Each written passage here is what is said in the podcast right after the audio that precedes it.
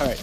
So um, first of all, I want to thank uh, Joel and Ariel Hilson for sponsoring this year tonight. Lezecha Nishmas Fega Basi Yoshua. So our learning tonight should be uh, zechus for her neshama.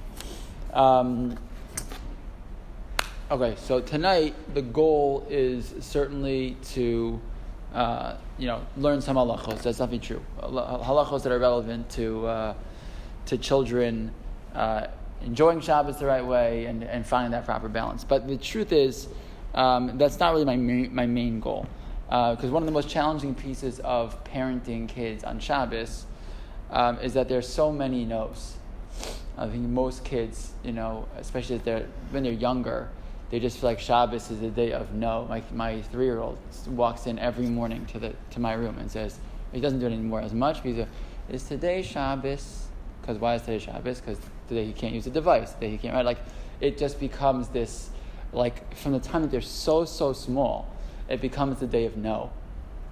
And um, and they're not mature enough yet to understand why the no's are really such a positive, create such a positive force for us to create a positive day, a day which is so uh, meaningful. So they can't get that. So all they all they feel is the no.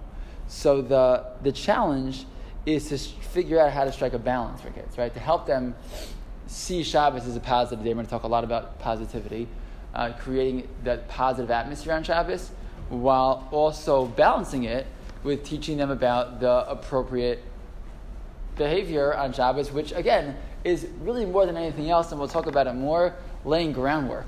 Right? It's laying groundwork for how they're going to view Shabbos as they get older. When they're when they're seven or eight, so they might be able to understand that some of the no's are, you know, open us up to be able to have conversations with each other and to spend time together, to, to focus on spiritual. But like an eight year old, a nine year old, a 10 year old, they can't really do that. And but to be honest, a 16 or 17 year old doesn't, even if they maybe logically understand it, may not really care.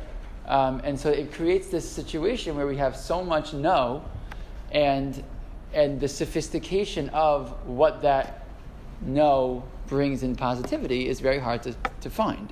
So, so the, the real challenge is how do we find that you know, balance between the two so that we, in the end of the day, what are we trying to do in chinuch, right? We're trying to set a foundation so that the kids, when they're ready to make their own choices, see this as something that is positive and something that's meaningful and something that they actually want to do themselves. Because we can't force them.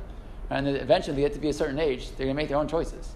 And so the goal is what are we putting in place now so that as they get older and start to make their own choices, they will on their own choose to do what they grew up with. So if it's negative and if it's hard and if it's bad and if it's a, a negative association, they're not going to want to do it, even if we technically keep them in line. Right when they're young, that's that's that's great. But what good is that? Um, so it's about trying to find that that balance. I had a I, I know someone growing up whose, whose father, this kid came to shul every single day, every single Shabbos, 9 o'clock. Sat in his seat from 9 o'clock until 11, whatever time it was, and with a sitter, like a mensch. And people were like, wow, you know, that's like so amazing that the child, you know, is, is there every day, every Shabbos and sits like a mensch and like what chinuch. So I, I happen to know that the child, this young man is not from anymore he was sitting in shul because he was being forced to sit there and he wasn't enjoying it and it was a, it was a very, very heavy hand that was making him do that. So he happened to be the type of kid who was obedient. But that didn't turn him on to Yiddishkeit. Right? So like what our goal in, in chinuch is not to get our kids to do what we want now. That is partly to teach them, but the real goal is to lay the groundwork so that they will choose what we want, that'll become what they want as they get older. So if that's the goal, then we have to really think differently, I think, a little bit um, about what our approach is to Shabbos. So before we do anything else, I want to show you source number one is Rav Wolbe. Revolbi in source number one, uh, the sefer called Zrio Bin Bechinach, uh, planting and building in, in education. To have it, in, it's actually put out in English also. It's a wonderful sefer. It's a wonderful sefer. Rav Wolbe wrote a sefer Alei Shur. He's, a, he's known in Eretz Yisrael as the Mashgiach. The Mashgiach. He was, you know, he lived in Yerushalayim. Had an opportunity actually to, to go to Rav Wolbe's house to buy Alei Shur from him. That was like a very big success. It was the last few years of his life. Um, just a master of Musar Rav is a master in, in, in, the world of Musar, but also wrote beautiful, beautiful sefer on, on chinuch. And in his introduction to the sefer, he writes as follows. He says, "Hachinuch hu misima rishana b'ma'ala." V'torato. The chinuch is, it's like, it's, it's, it's the, the highest rung on the ladder. Because it's the mitzvah of chinuch, he's talking about Shabbat, he's not talking about Shabbat, he's talking about chinuch in general. The chinuch is the thing that protects and ensures for ourselves the fact that the Masorah will continue. Right? The Masorah continues because of chinuch. If we do a good job of passing on the things that we do and showing them to our children, then those things will continue. If we don't, then they won't. Right? The mitzvah of chinuch is that important. It's a responsibility of every father and every mother.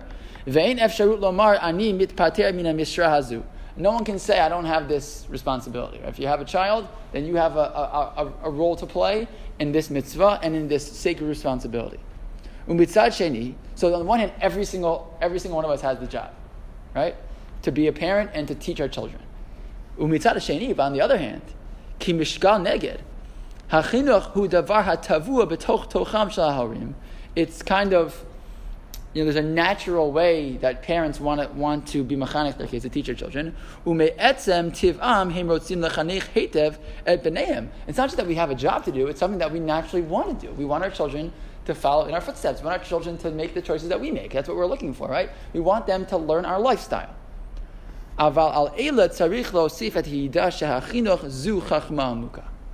Even though it's something very natural, we naturally want to teach our kids to do it well isn't just natural. It's not something that just comes naturally. Anyone who has kids knows that. it doesn't just come naturally, right? We don't really know what we're doing. We're given children, we're not given the guidebook, right? Uh, it's not, it's not simple. You can't just like, you know, whatever. We'll like, we'll figure it out. I'll do what I feel is right or what I what seems to be correct. It's not enough just to like kind of like feel your way around in chinuch, which is hard because I think that's what a lot of us do. We all do that to a certain extent. You can't just like rely on your natural inclination. Hashem made me a certain way, and I'll just use those natural instincts to teach. And I'm sure it'll go fine. Chachmas hachinuch dareshet limud utsumet lev. You have to really learn about it, and you have to pay, pay attention to it. We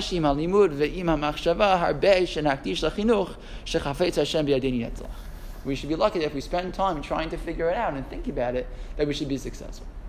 I thought it was a nice. He, he goes on to explain because there are certain things that we think are good chinuch and they're really bad chinuch. Right? Certain things that we think make sense and they actually backfire on us. Um, and that's a little bit, we're going to talk about that tonight also. But I, I thought that Rav Wolbe's point is so true in chinuch in general, and it's certainly true in chinuch when it comes to Shabbos. Because because the, the aspects of Shabbos are, are particularly challenging when it comes to, to chinuch with, with younger kids and with teenagers, um, it requires thoughtfulness. And that's why, and I'd like tonight to kind of talk about it and, and to really think about what are the choices that we're making when we're teaching our kids about Shabbos is really valuable because without it, you can really be lost. And I'm not sure what, how, much should I care that my kid is at the table or not at the table? Is wants to play ball, doesn't want to play ball, wants to get in Shabbos clothes, doesn't want to get into Shabbos clothes, likes to wear sneakers. Like, how, how much should these things matter to me? How much should I push? How much should I not push? And it's a battle that we all kind of face in ourselves, and we hopefully doesn't become a battle in the house. Um, but there's a lot of opportunities for that battle. Mentioned that in the first year. There's like a lot of opportunities, so many things that kids don't want to do that we want them to do on Shabbos that can become negative. And how do we, how do we teach in a way that is thoughtful and a way that is that creates positivity in the house? So, so I think the first thing we have to do um, is we have to ask ourselves if we're going to try to teach our kids about Shabbos. So the first question has to be, how do we feel about Shabbos? Has to be, because if we and we can be well intentioned and say my my child's going to have a great feeling about Shabbos and they're going to think it's positive and they're going to they're going to keep Shabbos better than I do. They're not going to do anything better than you do, right? Than we do. They're going to do things just like we do. Right? That there's the joke about. Uh, the kid comes, the, the boy who's the Shabbos Abba, and in, in, in, school, and he comes up, you know, he's in kindergarten in first grade, and he sits down at the table, and the, and uh, the morah gives him the cup of, of wine, you know, to, to make kiddush, to make the bracha, and he goes, Oy, what a hard week. And she says, What's that? He says, That's what my Abba says every Friday night before Kiddush.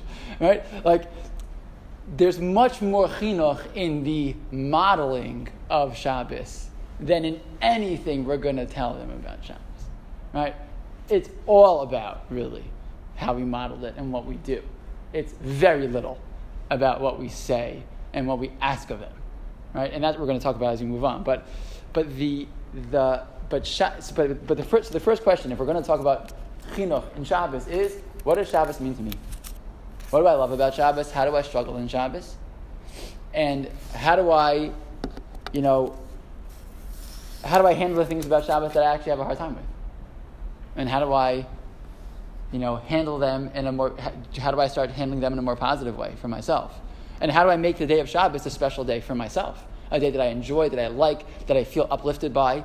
Are there things that I'm doing or could be doing better within my Shabbos experience that, again, because if I do that and my kids see that in me, at least gives them, doesn't guarantee they're going to do it themselves, but it shows them a model for a Shabbos that is meaningful, a Shabbos that is gewaldic, a Shabbos that's like, wow, that's great. As opposed, so if we do that, then we're in a good place. Rav Moshe Feinstein has a classic, classic comment that he talks about. You know, he, and it's not, it's not in any way a, a judgment, but it, that, that when people came to, to, to America in the first, you know, even before World War II, and they came to America, and they uh, and they they were from people, and they went to work, and on Friday they went to work, and they were told if you don't come back tomorrow, don't come back on, on Monday, right? And they didn't and they didn't go on Shabbos, they didn't go on Shabbos, and they lost their job every week. And it was amazing, mesirus nefesh. And he says, and so many of their kids didn't keep Shabbos. So I said, why not? So I don't know. I, I'm not one person to say why anything. When Moshe Feinstein writes, he says, I'll tell you why not. For some, he said, because there was a phrase that that chaver used to say. The phrase was, Shver Yid. It's really hard to be Jewish. And he said that they, these parents would sacrifice for Shabbos in such an amazing way. But they would say out loud, Oy, it's so, so hard to be Jewish. It stinks. So their kid said, if it's so shver, if it's so bad, I don't want that. I don't, I don't, I don't need, I don't want to be, not every kid wants to be the hero who sacrifices, right? The message of, but we fought for Shabbos, and Shabbos is because people in the concentration camp kept Shabbos. And like, dude, like, today you can choose whatever you want. That's not going to be a message. That, for some kids, I guess it could work. But for other kids, that's not gonna, that's not going to do it. That's not going to do it. If Shabbos becomes a day of, of beauty and a day of positivity and a day of Shabbos cereal and a day of candy and a day of, you know, when, I, when, when my mother and father are there to focus on me and talk to me and pay attention to me and play with me, that, that that's something that I want. That's something that I like right? We say when we uh, when we make birchas Torah, right? So one of the brachas we make is v'harevna Hashem b'finu Yisrael. Right? Make I can't just have Torah. Torah has to be sweet. Make the Torah sweet in my mouth. And then we say We say and, and help our children keep Torah too. So why do we start with v'harevna? Why do we say v'harevna and then say and our children should also learn? Because if it's not delicious, if it's not sweet, if it's not joyful for us, what we're doing, then it's not going to stick with them. It'll stick with them. It's going to become something that they want when they see our joy in it. So, the entire background of a conversation about whether a kid can play basketball on Shabbos or should wear Shabbos shorts or not, which we're going to talk about, has to start with this piece first, right? Which is what kind of environment of positivity am I creating in my home with regards to Shabbos. We spoke a little bit in the first year also about, you know, what we're doing with, you know, at the Shabbos table, spending time playing with our kids, you know, really focusing on them. We'll talk about it more as we move along. But the more, the more we, we focus on the positivity, the more we're laying groundwork. And we're playing the long game, right? We're not playing the short game. It's not about what they're going to do today on Shabbos per se, which mitzvahs they keep and don't keep. It's about how do they feel about Shabbos. And if we, it's, there's studies that like, you know, a 16 year old kid, not just, they don't just rebel against Yiddishkeit, they rebel against everything. Because their prefrontal cortex is just starting to develop. And so they're starting to question and to analyze and to think, and like, who are you to tell me what to do, and who cares, and who's that God that I don't see who tells me I should or shouldn't text on Shabbos, and what do you want from me? That's, that's normal. So then the question isn't how do I control my kid to make sure they don't do the, the, those few things I want them not to do on Shabbos? The question is how do I show my child what a Shabbat, what a family life looks like with Shabbos, so that when they're 20 and 22 and 25 or 30, they say, hmm, and not going to realize what they're going to say, but they're going to subconsciously remind themselves of what it is they, I want that in my life. And maybe they're rebelling against it when they're 16 or 17. But if, if I continue to create that positive environment, so then there's no guarantees. Don't get me wrong. I'm not, I don't, we don't guarantee anything. I'm mazel too, and davening. But that they're going to, maybe that I've created an environment that they want to come back to, an environment they want to create in their house. Okay, so, let, so let's talk first about actually some mitzvos and some concepts, practical concepts that actually talk about environment on Shabbos. Okay, environment that we that we uh, are expected to create on Shabbos. This pasuk in source number two is a pasuk that um, that is some read actually in the in their uh, in the kiddush, but it has you know it's it's it's uh, a, a, source of a lot of dinim. A lot of halachas come from this pasuk. The pasuk in Yeshayahu In the pasuk the Yeshayahu says as follows: um, Im tashiv mishabes raglecha asos chavatzecha b'yom kadshi v'karasa l'shabes oneg kadosh Hashem michubad v'chibarto miasos rachacha mimtzo chevzecha v'daber daber. So if you're gonna, you know, on Shabbos, if you're going to take your legs, have your legs rest, right? Do the do your actions. You're not you're not going to right. You're not you're not going to do asos chavatzecha your business on my holy day. Vikaras Shabbos oneg, and you call the day of Shabbos like a, a meaningful day, a day of, of, of delight, of, of enjoyment. The Kedosh Hashem Mechubad, it's going to be a day that's for Hashem, that's a respectful day. Vichibadato, and you should honor it. Me'asos right, to, to go on your usual ways. So that I'm going to be careful on that day. The way you show honor to Shabbos is by certain things that you would typically do, you don't do those things. Right? There are certain things that I, this is not a pasuk in the Torah, right? It's a pasuk in the Navi. Right? That on Shabbos, there are certain things that we, certain of my normal activities, which I don't do, which reminds me that this day is different. And the Gemara in Shabbos takes apart this pasuk and uses almost every single word in the pasuk to teach me different halachas. Oh, dine, dine, dine derabanan, but it's almost like we call it like you know divrei kabbalah. When it comes to the navi, it has even power, higher level than just divrei kabbalah. So it says that the Gemara as follows: V'chibadato mi'asos rachecha v'chibadato shelo yemabushcha shel Shabbos kemabushcha shalcho. V'chibadato. How do I show honor to Shabbos? I wear Shabbos clothes. I wear clothing on Shabbos that is different than clothing during the week. He would say about his clothing, they're the things that make me show cover, right? That his clothing are special for Shabbos. Shechter talks a lot about it. He thinks the person should have, I don't have as many suits. But he says you have weekday clothes, and you have chol hamoed clothes, and you have Shabbos clothes, and Yontif clothes. But the, but the bottom line is that my Shabbos clothing should be different than my clothing, regular clothing. My kids always get on me on this one. They're like, Abba, but you don't wear Shabbos clothes. You wear the same clothes every day.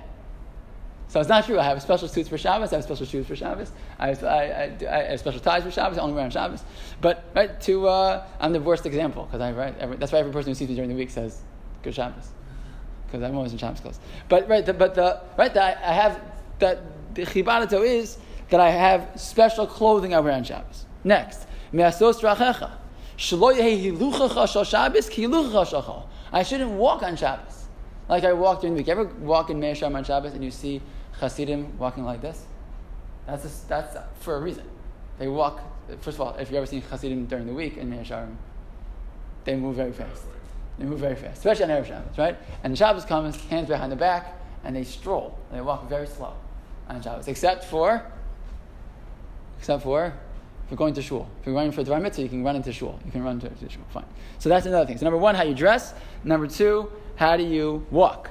So this has a whole lot of different conversation.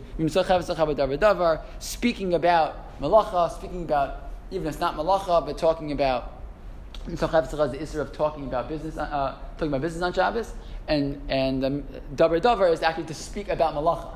So you're not supposed to say on Shabbos, um, can you give me a ride after Shabbos?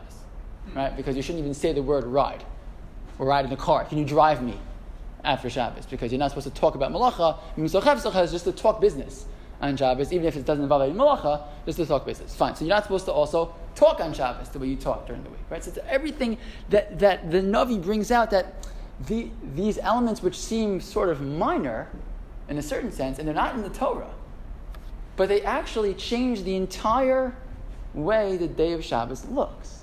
I talk different, I walk different, I dress different. And it creates an environment that if a child's walking around their neighborhood, the whole thing looks different. I quoted uh, two, two shiurim ago. Rabbi Soloveitchik talks about going to this Mudger Stiebel across the street from him, where there was this guy who was uh, the, the, the, town schlepper, who used to schlep, you know, he would literally walk around with a rope and tattered clothing. And on Shabbos, he would put on a kapata, and he looked like a total, he goes, I didn't even recognize him. Totally different person. Right? It creates a, to- we, don't, we take it for granted that you walk around on Shabbos with Shabbos clothes. It looks different. People, it, it creates a different environment uh, around town. Okay. Um, fine. So, so, so let's talk about Shabbos clothes for a second. So that's a big, that could be a big, a big fight in the have sometimes with the kids. I want to put on a button-down shirt. I want to put on, you know, Shabbos pants, Shabbos shoes. It's like a pain in the neck.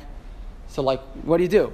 So, there, certainly we want to teach our children about the idea of Shabbos clothes. We do. We want to teach about Shabbos clothes. So, so what do we do? So, number one, obviously, Shabbos clothes isn't going to work unless we're wearing Shabbos clothes. If you're not wearing Shabbos clothes, then it's not going to do anything. Then, then you can't teach about Shabbos clothes. It's only going to work, again, if I'm modeling it first. If I'm modeling Shabbos clothes.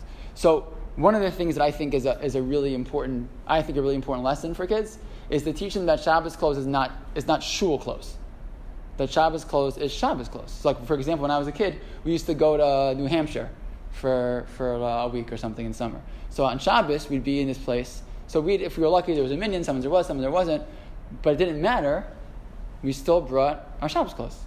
And we wore Shabbos clothes and we'd walk around, you know, on Shabbos in this like random place with almost nobody else was Jewish and they kind of look at us a little bit funny. They're wearing Shabbos clothes. But I always said, like, what I mean does not go to shul. And the answer was, Shabbos clothes are not shul clothes. It's for the day. It reminds you what the day is all about. Actually, in a place like that, it's the most important. It's even more important in a place where you're not going to shul to remind you that today's Shabbos. Right? And, and it had a big impact on me. That like, it's just, a, it, right, it has nothing to do with shul. It's not a shul thing. Oh, but kids are going to run around, they're going to rip their, their, their, their nice clothing. So Shabbos play clothes. Shabbos play clothes can be, you know, more like school, more like, it depends, again, all this depends on the age of your kid. Before I say anything else about practical, number one depends on the age of your kid, and depends on every child's different. For some kids, you know, it's horrible. Other kids are more flexible, and you have to figure out how to, how to, everyone has to figure out for their own children how to make it work. But as a general construct, I think Shabbos play clothes is a very fair concept. So that might mean for boys, like a polo shirt. Not wear, we're not going to wear t-shirts on Shabbos. We're not going to wear t-shirts and Adidas pants. Right? It's Shabbos, so not Sunday. So, uh, so I'm not going to wear, you know, so I'm wearing nicer clothes to stay to shul, and later on I wear something a little bit more so I can still run around in. Fine, that's fine. So, but, but it should be a little bit different. It should be a little different. So it could be similar to school clothing or a, a, a, polo shirt that's white or whatever that is. And every family has to figure out how to navigate that difference. But the point is just that they should notice a difference. It's Shabbos, it's not Sunday.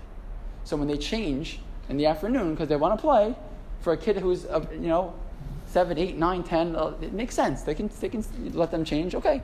But let them change into something on Shabbos which dress a little nicer. A little nicer because it's still Shabbos the whole day. And I think the more that we model that it's Shabbos the whole day, Shabbos closed the whole day for adults, then kids can appreciate Shabbos the whole day for kids also. Again, a little different because they're kids. But again, something. And it, again, I think it's more about making some point of it. You have to know for yourself, for each kid, how, how that looks. But Shabbos play clothes. Rabbi Newberg used to talk about Shabbos shorts for little kids. You know, young kids, five, six, seven, you know, like littler kids. So you want to wear shorts on Shabbos. So it's be Shabbos shorts. Shorts they have just for Shabbos. That it gives them that same thing. And the same thing, it's boys and girls, the same thing. So for girls also, whatever that, you know, a little nicer level of clothing is for them on Shabbos, they should wear it a little bit, even in the afternoon, a little bit, a little bit nicer level. Shouldn't be walking around in, in Sunday clothing. Um, okay. But this applies also not just to clothing, but also to running around. And this is going to get to, to more of the question of sports and things for Shabbos. So one of the things was that your, your hiluch, the way you walk on Shabbos, shouldn't be the way you walk on during the week. So that's going to pose a serious problem for, for you know, exercise, playing sports for kids, etc. So take a look at source number four. It says this to her. Ksiv.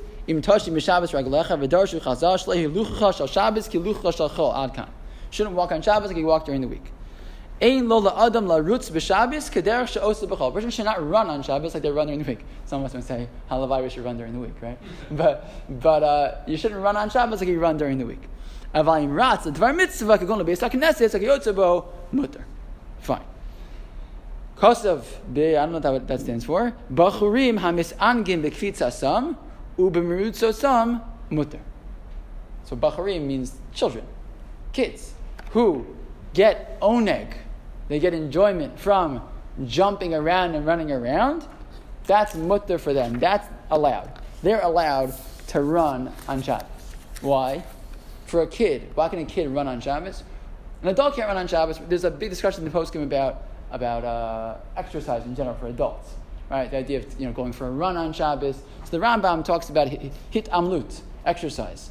You know things that are, um, you know, he, he talks about something that works up a sweat or something in that nature. But certainly the idea of going for a run for adults, that's not, that's not appropriate for Shabbos for just exactly this reason. That's the chibadato, right? It's not, it's not appropriate, hiluchacha, etc. We read, read it in the, in the, in the Zemir says, hiluchacha tihe on a Kurla Shabbos, right? You should walk slowly. You should not, should not supposed to be going for a run on Shabbos for two reasons. Could be it's part of the gezerah of of, of refuah, anyways, right? Not, not to run for, for exercise. But separately, even that you shouldn't be running on Shabbos as part of this din. Your, your hiluch should be different during the week than during, the, on Shabbos than during the week. So, but, so for adults, exercising is not, not something that should happen. Someone has a, you know, uh, needs to do uh, like bands or something for physical therapy, so we, that's the Shabbos we talk about. But typically not. No, no exercise on Shabbos for adults. So, but what about for children? So for children, running is not exercise for children, running is walking. right? Most of my kids, they run, they walk. That's how they walk. They run. They just run. They run around. How, that's how they enjoy the day. That's how they enjoy life. So to tell a child they can't run on Shabbos is like it's like it's, it's not shy. In fact, that's the poskim say. That's what the Torah talks about, even the Rishonim already. That because it's a normal way for kids to enjoy themselves is to run around, so that's suddenly something that is that is permissible, and kids are allowed to to run around, to play, tag, jump rope, that kind of stuff is absolutely permissible for kids. They should be encouraged to do it on Shabbos because that's how they that's how they enjoy their time. Fine. Okay. Oh, so we're going to bikes. We're going to talk about bikes. We're going to talk about bikes. Okay, but what about beyond running around? What about something more specific, like playing basketball, playing baseball, playing, so- playing soccer, playing hockey? You know, is that something that is an Isser on Shabbos? Is it not recommended on Shabbos? Where does it land, lie, and why? What's the conversation? So take a look at section 3, source number 5. So source number 5, Tosfos and Beitza, is talking about a question of whether a, whether a ball is muksa, is it, sorry, is, is a ball something that a person can carry in the Reshus Harabim on Yantif? Because on Yantif, as opposed to Shabbos, on Shabbos you, you there's an Isra of Hatzah, you can't carry. On Yantif, the halacha is you can carry if it's a tzarech, if it's tzarech hayom, if it's something for the day. I need to carry my talis to shul, my, my sitter, food for a potluck, whatever that is. All the things that I need as a, as a need for the day, I'm allowed to carry on Yantif. Right? It's not carte blanche that carrying Yantif is mutter. Carrying Yantif his mutter for things that you need as a tzarech hayom. So the question that was that Tosfos talks about is, what about carrying a ball in the Reshus Harabim? Can you carry a ball? So it says Tosfos, the lav dafa katan lamulo. Do you want to carry a child to get a get a bris milah, dehuadin, shalolamulo, the shari gam tiyul. You can even carry a child around. He's talking about carrying a child. I can carry a child, just take him for a walk, right? The ha'eshka chanami de misachakim b'kadur. Shekorin, that's that word there? Paluta. What language is that? Pelota? In Spanish, I think you have the word pelota means ball, right? Right? So I think um, the point being, Rosh Hashanah. Afagav like. He says, because we know that people play with a ball in Reshus Harabim because it's uh, that's it's, it's, even though it's a game, that's like you know kids play with a ball. That's fine, and therefore he says it's not it's not us to carry a ball in the Reshus Harabim. It's because it's uh, something that's necessary. It's a part of it's part of the use of the day. So the Yam Shel Shlomo, the Maharshal, writes in source number six. He says, "Devar Tema had to be yantus What are you talking about?" He says, "Allow you to play with a ball." He says the aim. There's no need for that on, on yantif. It's just a, a, game for kids. Hanach. So that for kids, he says, okay. Aval gedolim. near minag rabbe I think it's a terrible thing. because the ainot yomtzu elasichas So he, so he says, for a kid to carry a ball, that he thinks is fine. He says for an adult, he says, what's an adult playing ball for a nantif? That's like, no, that's not, right? that's, that's basically what he says, right? So if you look in Shulchan Aruch in source number seven. In terms of kids, is that bar mitzvah or is that? Doesn't sound like it, right? It sounds like kids, children, shok shel. Right? It sounds like, we're, we're, we're, don't worry, we'll, we'll, talk practically as we move along. But I, doesn't the Maharshal, the Maharshal sounds like he's saying, like, for a child, that's okay, but for an adult, it's not appropriate. Again, children and adults in those, you know, in three, four hundred years ago was also different than children and adults today. Tosfos is, talk, is talking about whether a ball is is uh, something that's a tzorach hayom. On yontif. On yontif. To Shabbos How do we make that connection? To Job's and yontif. Okay, it could be that. We, we typically assume the chibadato and all these things apply to Yantif as well. Typically, it's a good question of what the, what the drush is to bring them together. So typically, we assume those things go together.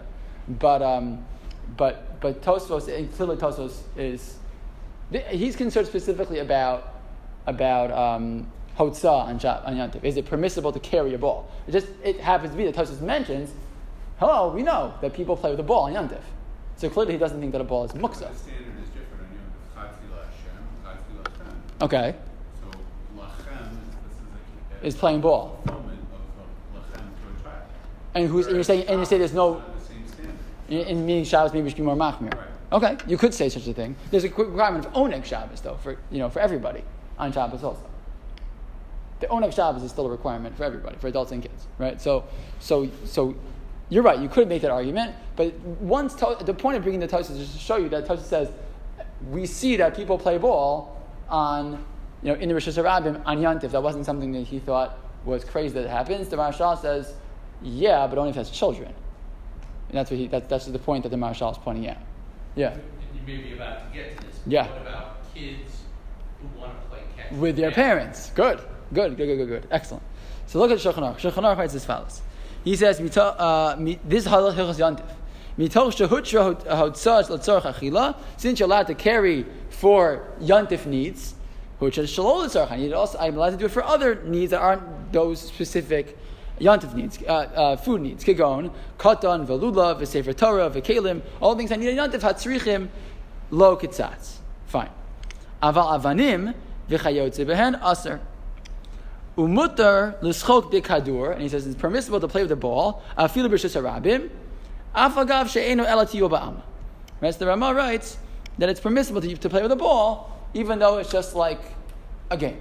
He doesn't say, by the way, only for kids.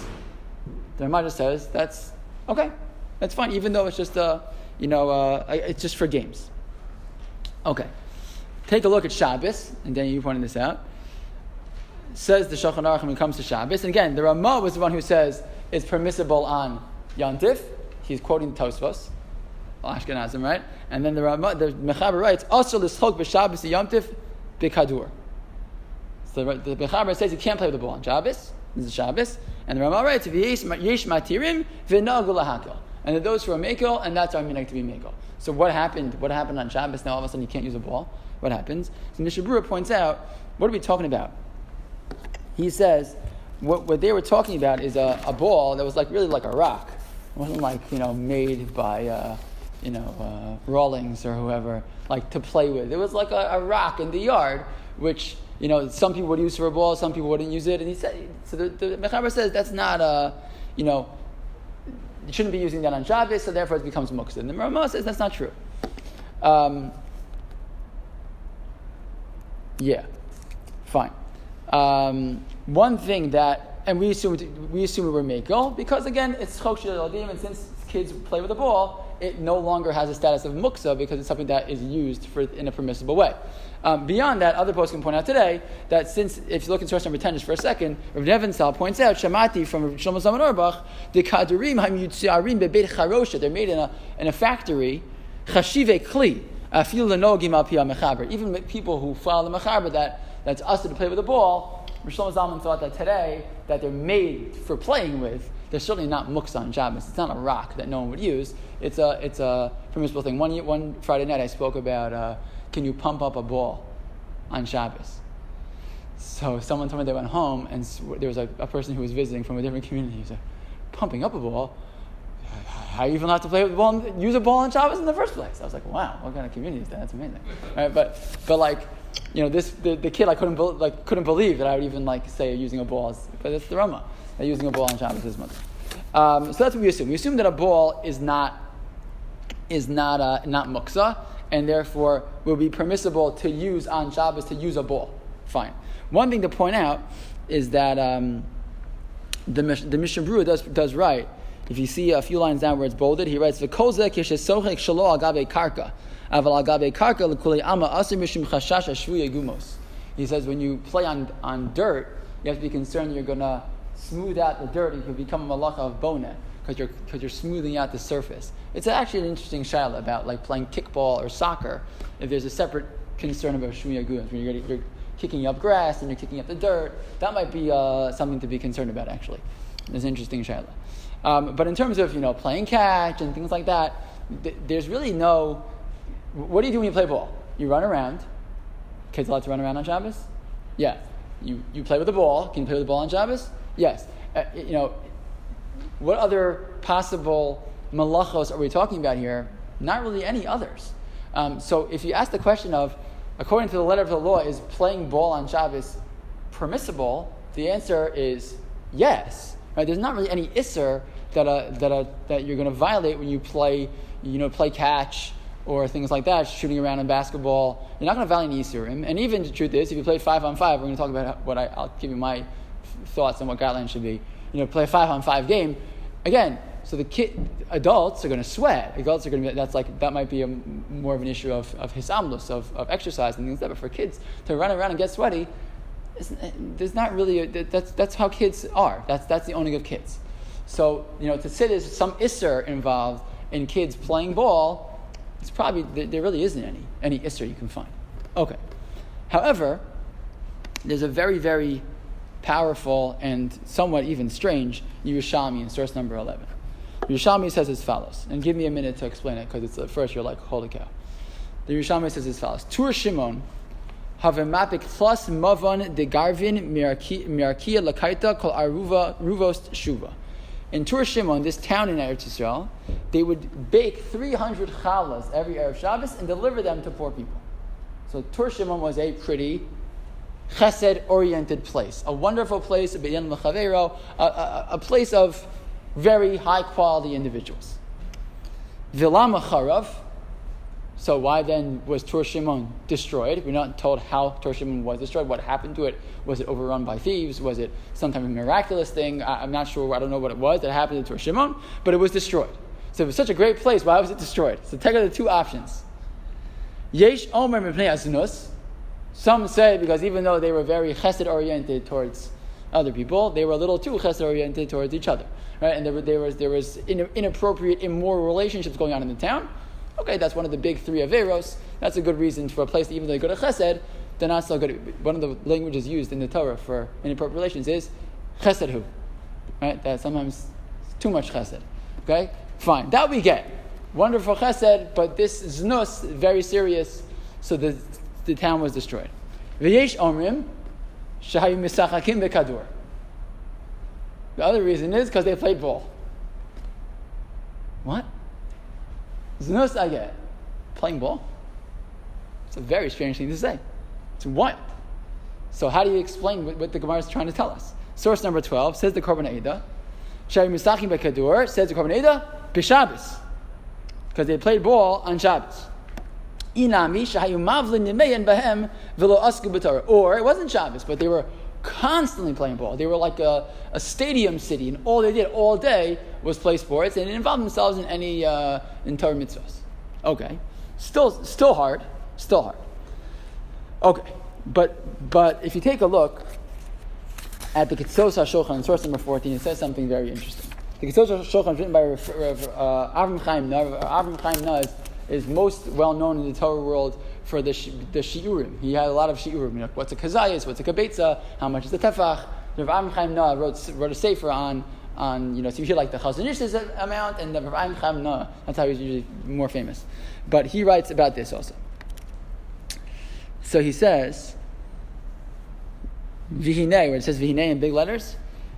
Habes Yosef Mevi Yerushalmi Perak Beis the Tanyas Tur Shimon Lama Charav Yesh Omim Pnei Nus Yesh Omim Shem Mesachim Bekadur. Veichein Hu B'Medrash Rabba Eicha. They also have an Eicha also. The Medrash the Medrash Eicha. Okay. Amr Funam Yishim Shem Mesachim Bekadur B'Shabbos. Uludas Hamatirin Schot the Kadur B'Shabbos. So how are you going to explain if you if playing with the ball on Shabbos is permissible? Then what's the problem? Tzarich Lomer Perish Harushalmi Lefisha Asu Sechok Hakadur Kvius. L'Shabbos Kodesh. Shahayu Mavlin Hazman Shalayom HaKadosh B'Schok. That they took the day of Shabbos, and Shabbos was ball playing day. Shabbos was baseball day, right? Ki afilu hamatirin lo itiru elabakrai.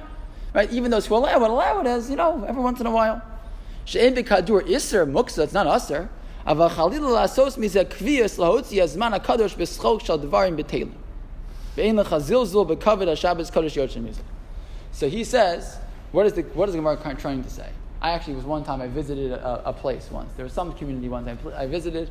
I, don't even, I actually don't even remember what place it was. I went there for Shabbos, and on Shabbos afternoon, this is what happened. The entire community came out, balls and. Um, if you want to get a kid to really, you know, hate Shabbos, so tell me you can't play ball on Shabbos. And again, there's no Isser playing ball on Shabbos. So, so what do we do? So the, the goal, I think, is to show them that on Shabbos it's a little different. It's a little different. So like Shabbos is probably not the day for like five on five, you know, round robin tournament in your backyard. Like that's probably not for Shabbos. Kids want to play uh, one on ones. They want to play a little bit in the back. It's fine. They want to play horse. They want to play twenty one. That's okay. It's fine. I even think you have to know yourself that it's okay for parents to go outside and play with their kids, to play catch with your kids, I think you should, depending on the age of the kid, I think it's fine.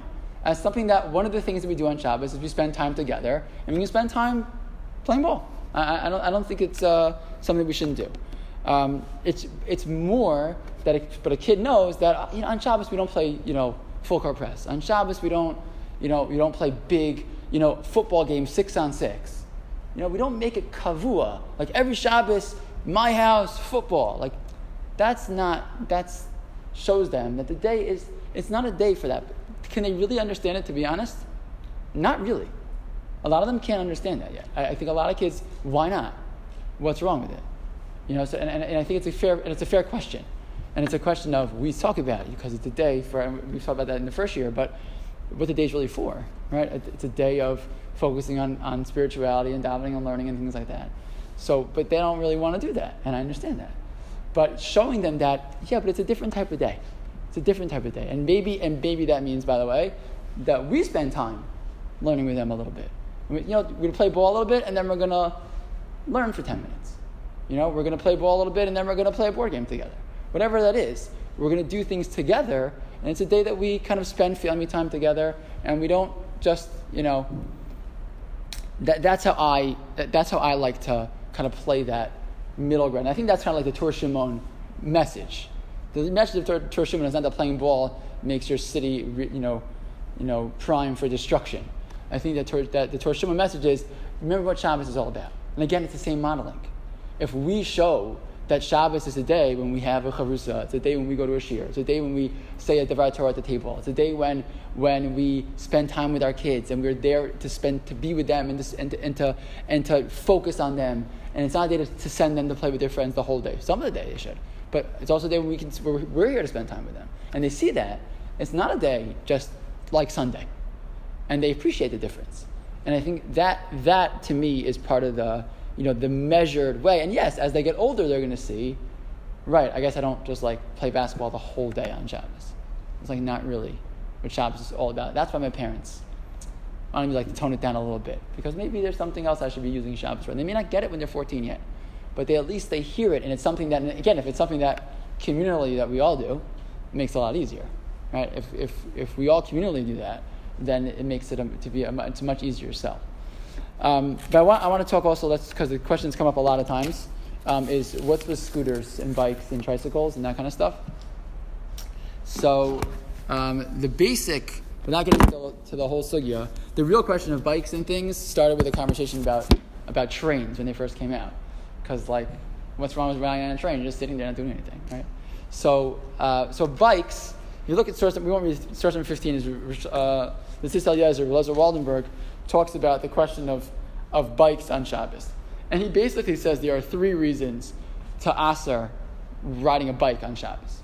What are the th- three reasons? If you look, he has Aleph, Bet, and Gimel there. So Aleph, he says, Chutz Right? In the old days, at least, and even today, the truth is, if you, if you allowed riding bikes, like for real, for adults, everyone to ride a bike, so you can find yourself, pretty people who are avid bike riders, they ride many, many, many miles, right? Ask the chaver around who ride bikes. They ride bikes very far. So you could easily find yourself leaving the Tchum on Shabbos. 2,000 amos outside of civilization is possible. It's harder today because you know, it's harder to get to those farther away areas. But in different parts of the country, in Eretz Israel, it, it's not so hard to get outside the Tchum if you really are, a bike rider who rides 10, 20, 30 miles when you ride a bike. Um, so that's number one. Number two is the problem of Uvda Dechol. What's Uvda Dechol? Uvda Dechol is basically you know, there's different ways that, that, that the poskim describe what's over the. It could be things that require exertion, just like extra exertion. It could be things that are connected to commerce, things that seem like professional things. Um, and sometimes with the are things that are connected to some type of malacha. So, but riding a bike is like, you know, it's a very, very, weak, people would call it like a weekday-like activity, which is a little hard because a lot of things are weekday activities. You know, having conversations also weekday activity. So that's harder. But in his third reason is this one you probably heard of, is what's gonna what might happen? The chain on the so might break. The chain's gonna break, you get a flat tire, and you end up fixing it. Uh, which isn't such a crazy chashash. And if you would, that'd be nisa deraisa of makeh bapatish, right? If your if your bike chain falls off and you put it back on, there's nisa deraisa of makeh bapatish because the bike is in, unusable and now it becomes usable. So that's, but I think that's pretty much. I think most people know that riding a bike on Shabbos is is uh, is, is, is, typically uh, prohibited. So, so, but one thing all the poskim always allowed was a tricycle. Those little tricycles. Why? Because think about the reasons. The reasons don't apply. No one's going to ride a tricycle. No five year olds riding a tricycle outside the tchum. Right? It's not going to break. It's just a piece of plastic. You're going to break and fix. It's not like it's, not, it's a toy, right? And and of the again, it's not like there's no malacha involved. It's a very uh, it's benign. It's a kid's toy for the most part. A tricycle. So and they don't ride them very far. It's like a very benign thing. So most of the time, the poskim assume that while a bike was usher, riding a tricycle in the backyard is is okay. So the bigger question today is scooters. Scooters.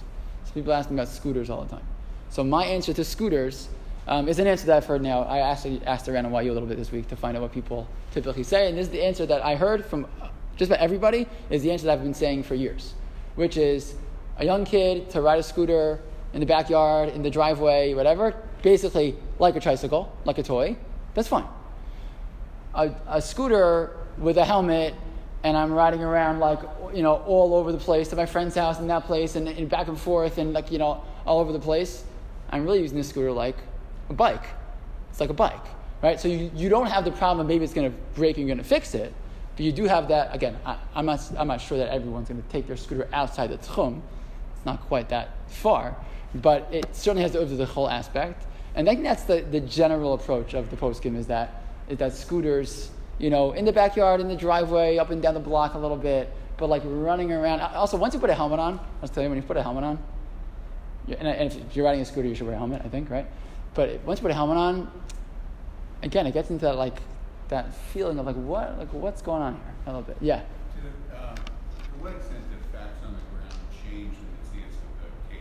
You know what I mean? For example, like the only time I ever see 500 kids on a scooter is on Shabbos. I know it's, it's the most recognizable thing about Shabbos is I see tons of kids right. on scooters everywhere. So right. Like, oh, so nice, see the kids right. on scooters on Shabbos. Right. Does that play? Does that? Does because today no one goes outside on Sunday. Right. Because they should be riding scooters on Sunday, but they don't.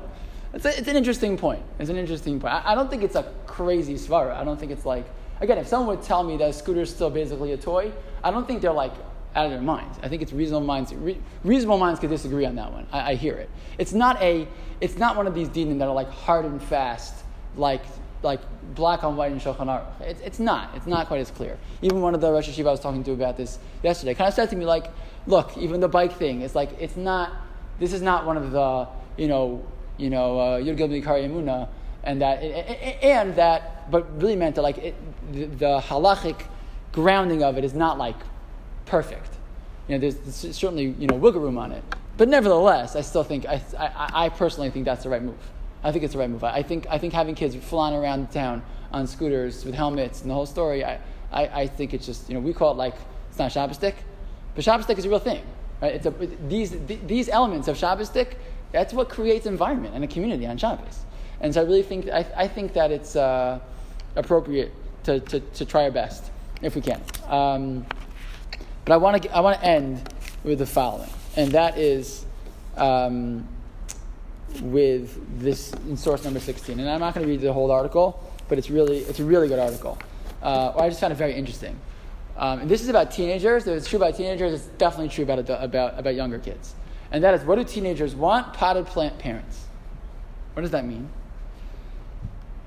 So there's a, a, a, woman who works in, in, in high schools with teenagers, and she writes, so here's the complaint one might not expect to hear from teenagers. They wish their parents were around more often.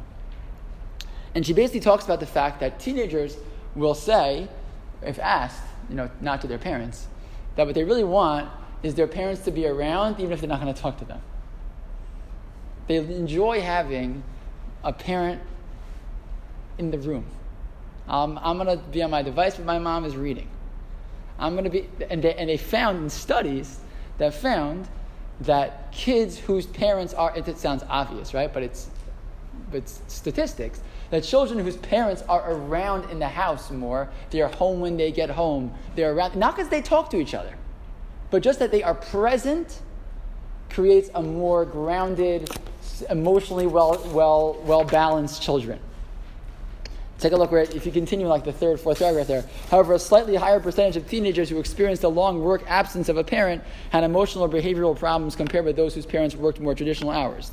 This echoes research finding high rates of emotional distress in teenagers who routinely return to an empty house after school or whose parents were really at dinner. This is a t- teenage discussion, so we're going to say, yeah, but my teenager comes home from school and you ask them how this day was, what do they say? Fine. So what do they want me at home for? They're not going to talk to me. So the answer is yeah, but they still want us around. It's a fascinating study.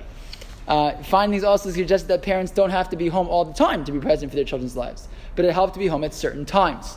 A classic study connected the total time at least one parent was home before and after school, at dinner, at bedtime, to improve psychological health in adolescents.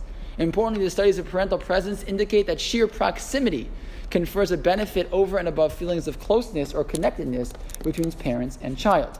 In other words, it's great if you and your adolescent get along well with each other, but even if you don't, your uneasy presence is better for your teenager than your physical absence. Why am I, why am I bringing this up? Because in the end of the day, in the end of the day, and like we said, it, this whole thing is a balance between the nose and the environment with Shabbos, and I spoke about this a little bit in the first year, but what's the greatest commodity, and this is a line I heard from Mark Penner, and it's the most important thing, one of the most important things I think I've ever heard him say. The greatest commodity that we can give our children is ourselves. It's ourselves. It's the greatest commodity we can give our children is ourselves. If on Shabbos we are around and we're focused on them, and we're playing with them, or we're schmoozing with them, or we're hanging out in their proximity, even at times, we're going to find that the day of Shabbos is a day that they like more. If we're going to, if we're going to spend the whole day Shabbos at the table and the kids are playing, and then when they go to play, we have to like, yeah, but you can't do this, but you can't do that, but you can't do that. It's like, okay, but now I'm going back in to sit down. And again, I think there's a value to spending time with friends also on Shabbos. There's also a value. But if that's what the way the day of, the, of Shabbos becomes structured, so then the no's are not outweighed by our presence. We're absent and we're just saying no. And that becomes much more much harder to, to, to work with. And the more we spend that day focused on our kids, creating a positive environment, playing games, having special Shabbos candies and Shabbos cereals and Shabbos games that we spend in the, in the Shabbos table is, is 45 minutes to an hour long instead of four hours long. And we, and we spend our time with them. And, we're, and we actually engage in sports with them and in games with them and things like that. It, it turns the day into a totally different day. It's totally different. It's so positive. Doesn't mean there won't ever be struggles with I want to wear my sneakers, I want to wear my Shabbos clothes. Okay, so every family has to figure out. You know, some people's kids can handle Shabbos shoes and some kids can't handle Shabbos shoes. Fine. You'll figure that out. But if the model that they see all the time is one of we give respect to Shabbos in the way that we dress and the way we spend our time, and that we give you our attention by the way we spend the Shabbos day. So then the details of some of this, like can I use a scooter, or not use a scooter, and it becomes a lot easier. But if they're feeling, you know, that they're on the side on Shabbos, it becomes much harder to, to fight that fight, and it becomes more of a fight, which I think we really want to stay away from. So, you know, it, it kind of brings us back to, uh, and, and I'll say one other thing also. I'll say one other thing also. The more we can explain to our kids, right, if there is a no, the more we can explain it to them why it's a no, um, with that balance. Look, Shabbos is supposed to be a fun day. Shabbos is also a special day. And finding language that we can use for each of our own kids to, to talk to them about it and talk about a frustration that they can't use the device on Shabbos and why not? And what is not using the device? That's a great Shabbos table conversation. Why does Hashem not want us to use devices on Shabbos? I don't know. Let's talk about it. That's a great conversation for the Shabbos table. I know Shabbos stinks. I hate it. Okay, okay, so let's let's talk about why it's so hard. You be honest with them that and be and being honest about the things that we have a hard time with. The more we, we're willing to explain and to talk about and to have those conversations with them about it, again, it's not going to guarantee that they're not going to be frustrated. They will be frustrated. They may be frustrated anyways. But it, it shows them that you're willing to engage with them. It shows them that we're willing to have the conversation. And then it's not just no, it's rather here's why. And you may not get it yet, but maybe in 10 years you'll get it. And maybe they'll remember that conversation much longer, much further along the way. So, in, in, in summation, you know, the, the greatest thing we can do for our kids if we want to get them to feel positive about Shabbos and even to keep the halachas of Shabbos is to create an environment that's positive and is to, and to model. Model a, a, a, a commitment to Shabbos, but a positive, meaningful commitment to Shabbos. That's number one, the most important thing we can do. And then in terms of some of the specifics, so there are different ways to, to go on some of the specific questions. Um, but but the whole conversation goes different if we show them how much we're present for them and are also willing to have the conversation with them about why it matters to us so much. Okay.